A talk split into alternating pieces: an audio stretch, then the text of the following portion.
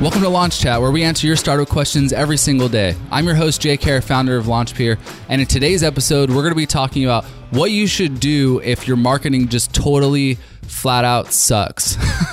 um, Adam from Little Rock, Arkansas, has had a startup for a couple years now. Seems to have tried every marketing tactic he could possibly think of to grow a startup. Nothing seems to be paying off. So, Adam asked me what I would do if nothing seemed to be working what I would decide to do next. How would I pick the next tactic? What tactic would I pick? How do I know at just what point it's just nothing's going to work and I should just shut it down and call it a day and start working on something else? Today's question comes from Adam in Little Rock, Arkansas. He writes in My startup has been around for a couple years now, and we've had a very hard time getting traction despite trying a bunch of different marketing tactics. We've tried things like content marketing, paid social media ads, PR, but nothing seems to get us the traffic and users we need to substantially increase our monthly recurring revenue. If you had tried everything you could think of to grow your business, but nothing worked, what would you do next? How would you decide what things to try next? And at what point do you decide to just shut it down because it's not going to work? Hey, Adam. So thanks for your question. I'm going to take it in a couple parts. Okay. First, I'm going to assume that what you're saying is is a lie. I'm going to assume that not everything that you've tried has worked miserably, and this is the reason why I say that. Okay the first year and a half that LaunchPeer was in business, and I'm very open about this, we weren't doing very well. We had tried Facebook ads, we had tried content marketing, we had tried going to events, we had tried sponsoring stuff.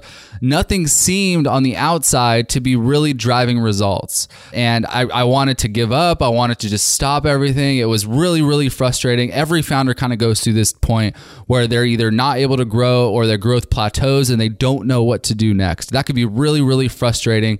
And for any founder who's a real entrepreneur, the worst thing that can happen is not seeing a path to grow. Like when you feel like you're on a hamster wheel and you're just spinning your wheels, you're working 80 hour weeks and nothing seems to be making a difference, that is the worst place you can possibly be as an entrepreneur. Um, so I understand where you're coming from. Now, when I say I, I, assume you're lying because I was lying to myself back then. Not everything we were doing wasn't working. It just wasn't working the way that I wanted it to work, or I couldn't see that it was working because what I was doing is a mistake that a lot of startups make, which is they try these really small experiments. Like, I'll give you an example of something that I used to do that I probably wasted thousands of dollars doing. I would create a Facebook ad run that Facebook ad, you know, spending like $20 a day, let it run for three days, and then be like, man, I hardly got any clicks, or I'm spending a lot on uh, per click. I'm going to turn it off. And then a couple days would go by. I'd create a different Facebook ad. I do the whole thing over again. And then the whole thing over again after that. And then again. And then again. and I did the same thing with content marketing where I'd be like, okay, we need to publish uh, one post a week I'm going to go churn out content as fast as possible. And so I would write these, you know, 500, 700 word blog posts, get them published, and then no likes, no shares, not a lot of traction, not a lot of traffic to our website, didn't really see a lot of results. And I was like, all right, that's not working. Did that for a month. Let me move on to the next thing. Okay, let me try doing live video on Instagram. Did a couple videos, didn't get a lot of traction, didn't get a lot of stuff going. Oh, that's not working either. Let me toss that out and try something else. I went on that cycle for a really long time before I really diagnosed what our problem was. And for every startup, it's different. So I can't tell you what your problem was. I, I know our problem, it was the messaging. We were trying to focus on too many people at, the, at one time. So instead of our content and our posts and our Facebook ads being targeted to an individual type of customer. We were targeting everyone. I talked about this um, in basically any interview that I give that they talk about our, our original story. I started LaunchPeer to work with startups, but really quickly I lost sight of that because I saw a lot of my friends who had agencies that they were building making what seemed like a lot of money doing anything for anyone healthcare companies big corporations governments and i was like man if it's, if it's working for them maybe it'll work for me too so let's do that. And that did not work well for us. When we figured everything out is when we got back to the core of what we wanted to be building in the first place what our mission was that way all of our ads all of our copy all of our content all the resources that we have the podcast episodes that we're doing now are all focused on our ideal type of customer. And back then it wasn't that way. So that was the problem that we had. Once we figured that out, it made all the marketing a, a lot easier. So first I would go and look back at those tactics that you tried and see if you made those mistakes. Did you try to run really small experiments where you couldn't even get enough data to even see if it was actually working? Um, that's the first thing I would do. Now, let's just assume that after you do that, it looks like none of that stuff still was working. Okay. None of the content marketing was working. None of the social media was working. None of the paid ads was working. PR, nothing really got you any measurable results. I think that's probably not 100% accurate. Even with me, I was getting clicks, I was getting people scheduling calls. It just wasn't nearly enough for me to feel comfortable spending that much money for how much money we were making on our customers. Okay. So, on that note, I would also make sure that as you're going through this, you have that number in mind because as I'm going through and I'm determining whether a marketing tactic works or not, I am more than happy spending $500 to acquire a customer that is making me $300 if I know that that's actually what happened. Okay. The worst thing that you can do in marketing is not knowing your numbers. So, one of the things I didn't do the first year and a half is I didn't have that stuff in place. So, when I spent $20 a day on Facebook ads, and at the end of those three days, I was like, oh, well, I'm out 60 bucks. Like, and then I'm out another 60 bucks. And then I'm out another four hours of time, or I'm out however much time it cost me to pay that content marketer who I hired to come on and write blog posts for us. That's the way I would look at it. I didn't look at it from the point of view, okay, well, my Facebook ads didn't work, but this is the level to which they did not work. Like you need to spend enough money to be able to actually have real results. So let's just say today I turned on Facebook ads and I ended up spending $5,000 on an ad and we got one customer who paid us $3,000 to do something. Okay. Well, yeah, that sucks. Like we spent $2,000 more to get that customer than we made. Plus, that doesn't even factor in profit margin or any of that stuff.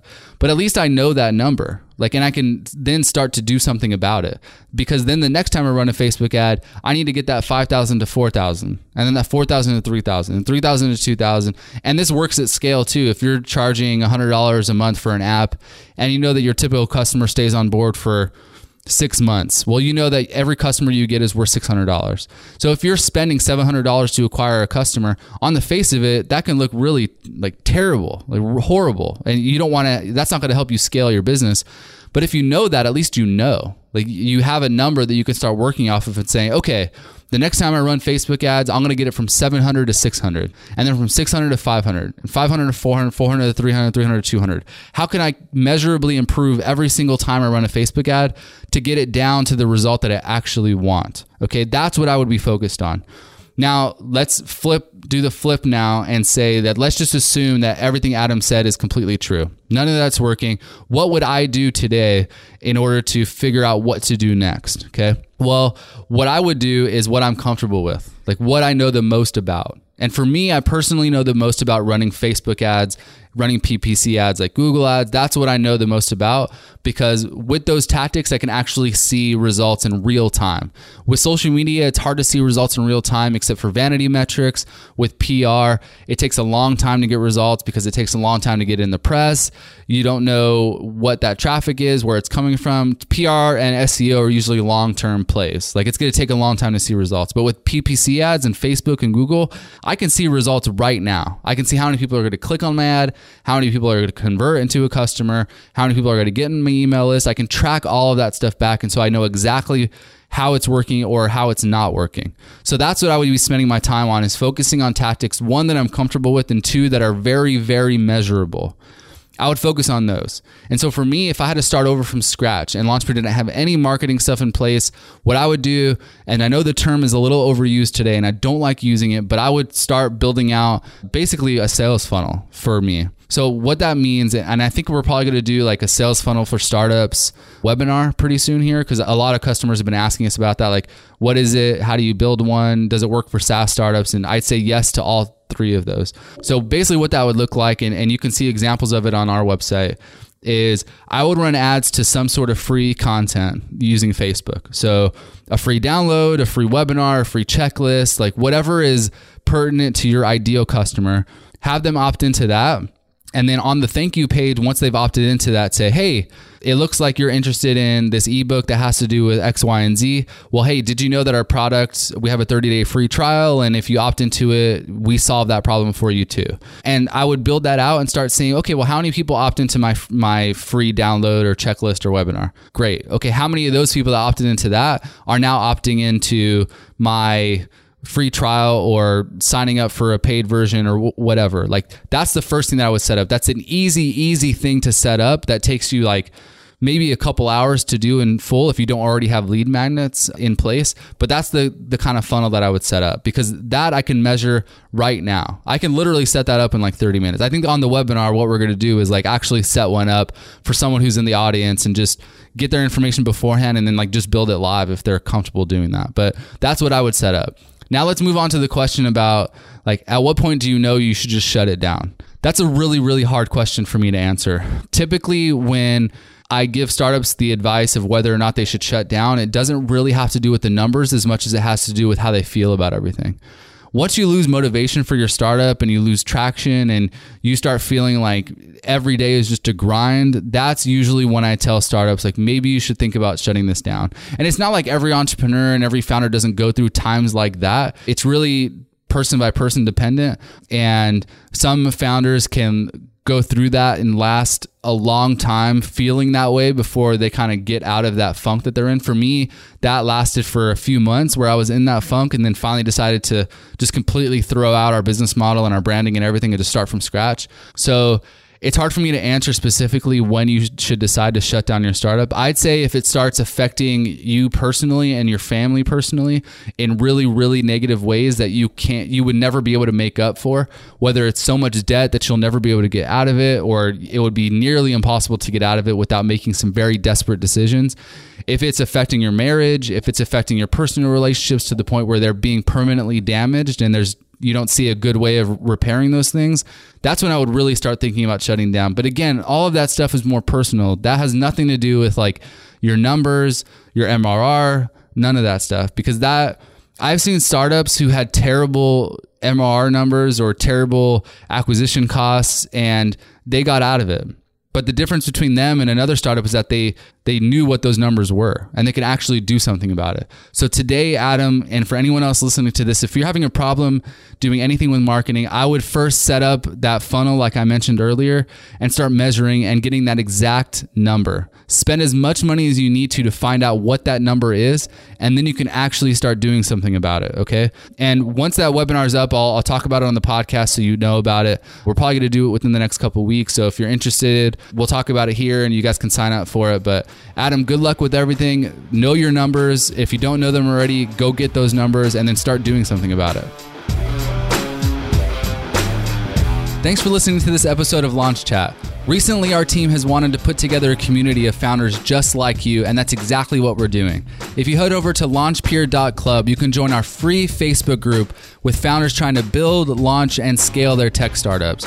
You're going to get personal help from our team at LaunchPeer. We're going to be doing regular Facebook Lives and trainings that are only going to be available in the group. So if you're interested, head over to launchpeer.club to join. And if you haven't already, go over to iTunes or whatever podcast host that you listen on and give us a rating or review. It helps us spread the word about the podcast. And the more founders who listen to this, the more questions that we'll get. And again, thanks for listening.